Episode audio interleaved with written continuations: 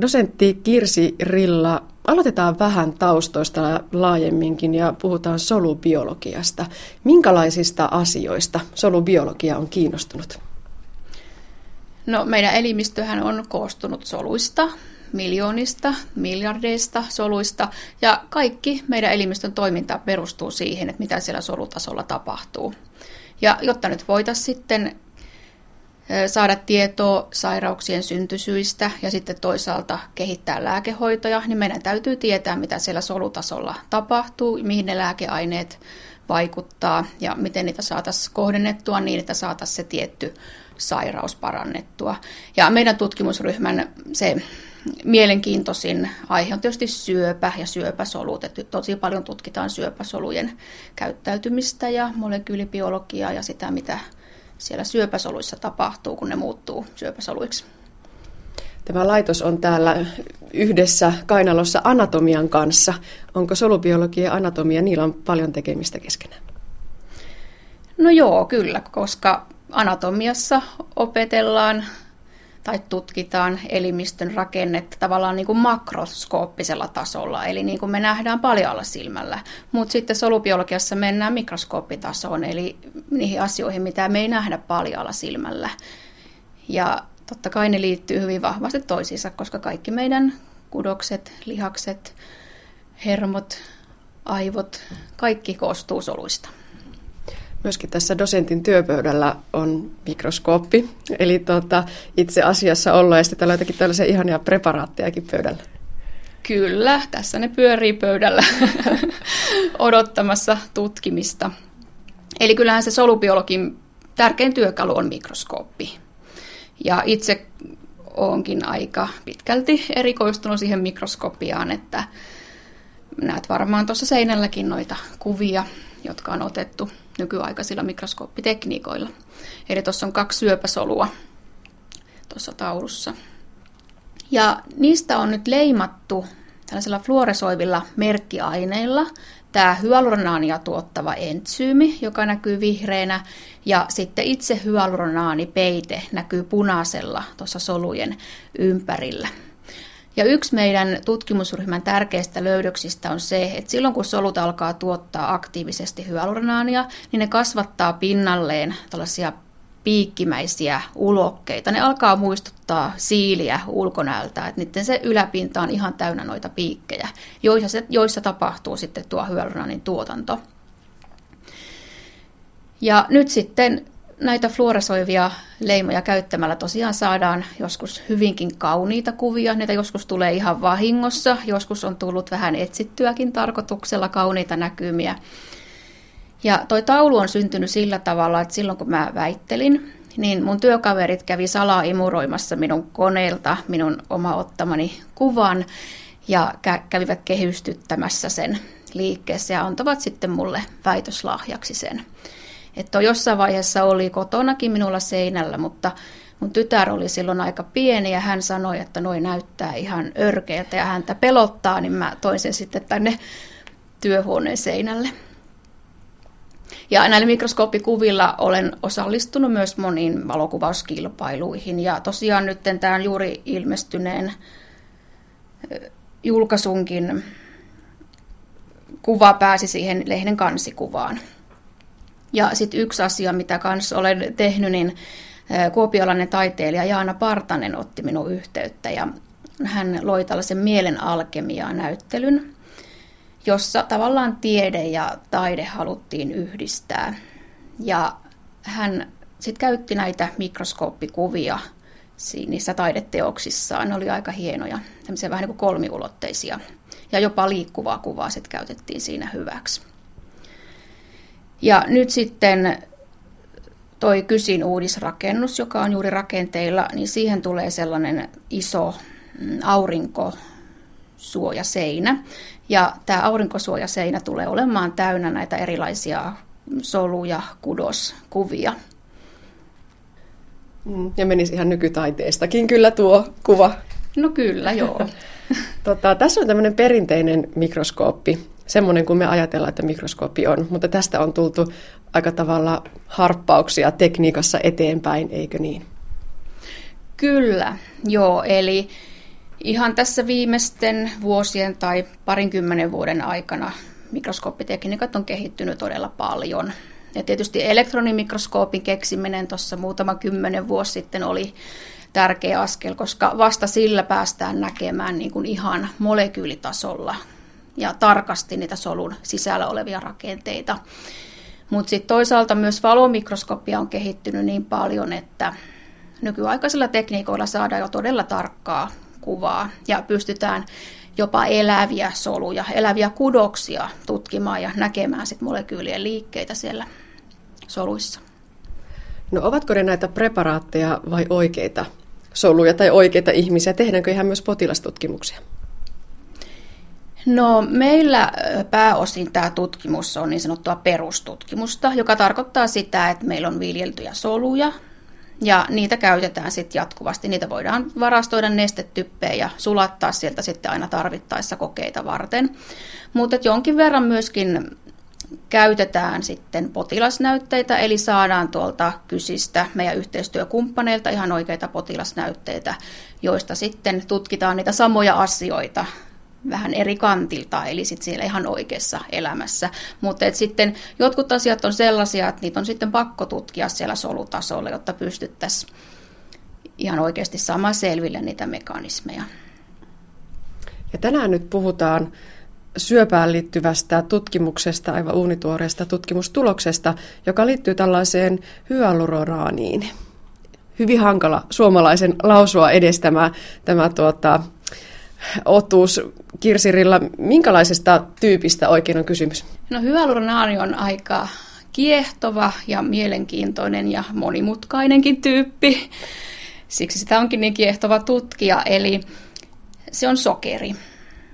Eli se koostuu tällaisista disakkariideista, joka tarkoittaa sitä, että se kahden sokerimolekyylin muodostamia molekyylejä asettuu peräkkäin todella paljon. Niitä voi olla jopa 25 000 siinä yhdessä ketjussa. Mutta silti mennään niin kuin mikroskooppitasolla, että ne rakenteet on kuitenkin niin pieniä, että niitä ei paljolla silmällä tietenkään voi nähdä. Ja hyaluronaania on meidän elimistössä, lähes kaikissa elimissä normaalistikin. Ja se on nimenomaan siellä soluväliaineessa ja solujen pinnalla – Eli meidän elimistöhän ei koostu pelkästään soluista, vaan itse asiassa aika tärkeä osa meidän elimistöä on se solujen ympärillä oleva aine, eli soluväliaine. Ja siellä hyaluronaani toimii. Ja se tyypillisesti muodostaa solujen ympärille sellaisen niin sanotun vaipan tai kerroksen, joka näkyy punaisella noissa solukuvissa. Ja nyt ajatellaan, että tämä tämmöinen kerros suojaa soluja. Eli se on normaalistikin ihan mm, hyvä asia soluille, mutta sitten toisaalta liika on liikaa, eli ollaan todettu, että syöpäsoluissa hyaluronaanin määrä ja sen tuotanto on lisääntynyt. Eli se on vähän yhtä aikaa pahis ja hyvis. Se Joo. siis edistää paranemista, mutta sitten sillä on myös sellaisia negatiivisia aikaansaannoksia. Joo, Eli esimerkiksi meidän ihossa on paljon hyaluronaania normaalisti. Ja puhutaankin joskus, että hyaluronaani on nuoruuden lähde, koska on todettu, että sen määrä jonkin verran vähenee vanhenevassa ihossa. Ja sitähän käytetäänkin esimerkiksi ryppyvoiteissa hyvin paljon ja monissa muissakin kosmetiikkatuotteissa. Itse asiassa kaiken huippu oli, kun tässä vähän aikaa sitten löysin sukkahousut, joihin oli lisätty hyaluronaania.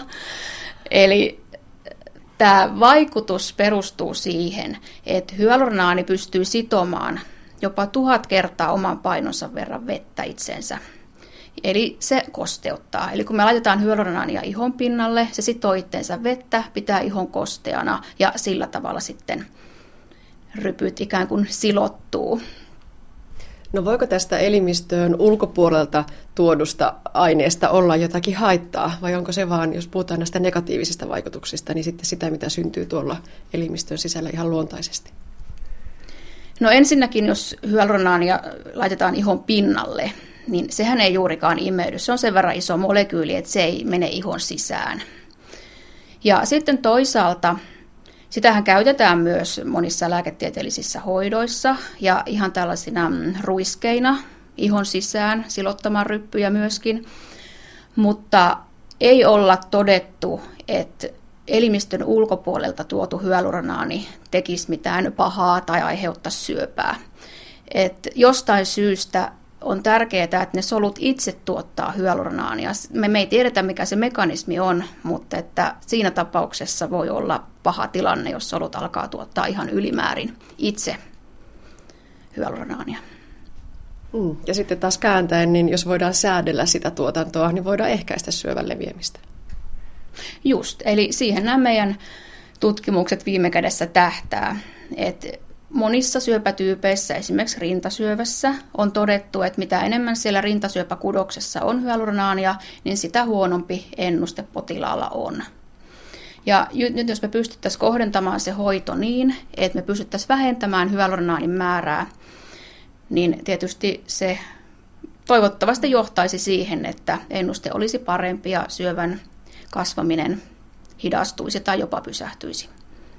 No mitä uutta nyt ihan viime aikoina on saatu selville? Eli kun mainitsin äsken siitä, että solut itse tuottaa hyaluranaania, niin soluissa on kolme eri entsyymiä. Ne on nimetty HAS1, HAS2 ja HAS3. Ja nämä kaikki pystyy tuottamaan hyaluranaania, mutta me yritämme selvittää, että miksi ihmisillä on kolme eri tällaista entsyymiä, mikä niiden merkitys on, mikä ero niiden toiminnassa on. Ja nyt tämä HAS1-entsyymi on tähän asti ollut vähän hämärän peitossa. Tuntuu, että se, sillä ei ole juurikaan merkitystä, sitä on siellä soluissa, monissa soluissa aika vähän itse asiassa, ja se näyttää olevan aika heikosti aktiivinen, eli se tuottaa hyvin pieniä määriä hyaluranaania normaalisti. Mutta nyt tässä uudessa tutkimuksessa todettiin se, että nyt jos soluille annetaan ylimäärää, ylimäärä sokeria, niin ne alkaakin, nimenomaan tämä HAS1-entsyymi aktivoituu ja alkaa tuottaa paljon hyaluranaania. Ja selityshän tälle on se, että, että solut käyttää glukoosin johdannaisia siihen hyaluronaniketjun kasvamiseen. Eli ne tosiaan tarvitsee glukoosia, jotta hyaluronaania voidaan tuottaa. Ja sen syövän lisäksi tällä HAS1 on todettu olevan myös tulehduksen kannalta jotakin tekemistä. Ja tämä pitkäkestoinen tulehdustila taitaa olla aika monessa taudissa ja sairaudessa se löydös, mitä viime aikoina on haettu. Joo, tietysti tulehdus liittyy läheisesti syöpään, myös esimerkiksi diabetikoilla se on ongelma. Ja nyt näyttää siltä, että tämä HAS1-entsyymi on sitten näistä kolmesta ehkä se tärkein tekijä tulehduksessa. Eli tosiaan syövän lisäksi niin tulehdus on sellainen tila, jossa hyaluronin määrä yleensä lisääntyy. Esimerkiksi sanoin, että ihossa on paljon normaalistikin hyaluronaania, mutta sitten esimerkiksi psoriasiksessa on todettu tosi isoja pitoisuuksia. Palataan vielä tänne diabetekseen.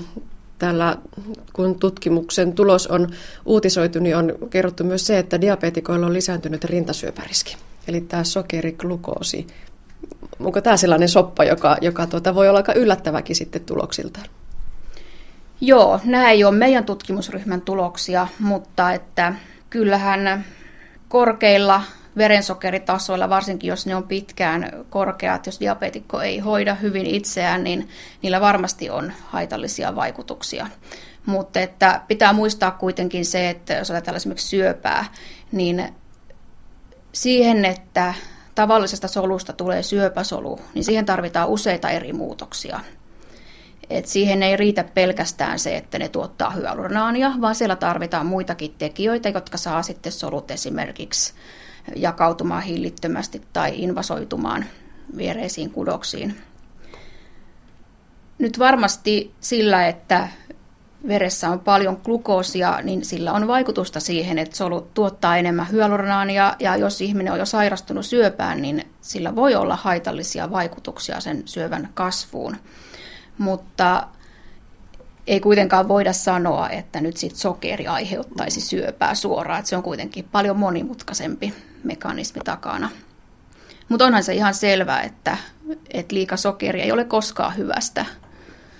No missä vaiheessa nämä tutkimukset nyt ovat? Onko potilaskokeita ja aloitettu ja, ja milloin voi ajatella, että tavallaan sinne kliiniseen vaiheeseen myöskin alkaa tulla jotakin kättä pidempää? No meillä on koko ajan yhteistyötä tuonne yliopistollisen sairaalan patologien kanssa ja esimerkiksi tässä pöydällä olevat nämä leikkeet on rintasyöpäpotilaiden näytteitä, joita värjätään niin, että me pystytään tunnistamaan, minkä verran siellä on esimerkiksi tätä HAS1-entsyymiä. Ja on jo julkaistu tutkimuksia, joissa on nähty, että nimenomaan tämä HAS1-entsyymi on lisääntynyt monissa syöpätyypeissä. Myös HAS2 ja HAS3-entsyymeillä on merkitystä, että ei nekään niin kuin täysin merkityksettömiä tässä ole. No mikä voisi olla sellainen läpimurto, mitä tutkija odottaa? No itse asiassa tuolla USAssa San Diegossa on jo meneillään kliinisiä kokeita. Eli siellä syöpäpotilaille annetaan entsyymiä, joka pystyy pilkkomaan eli hajottamaan hyaluronaania. Ja tästä on saatu jo lupaavia tuloksia, että tavallaan se vaikuttaa monella tavalla. Eli hyaluronaani siellä syöpäkudoksessa ilmeisesti vaikuttaa myös niin, että se estää syöpälääkkeiden pääsyn sinne ihan solujen lähelle, koska soluja ympäröitää hyaluronaanipeite.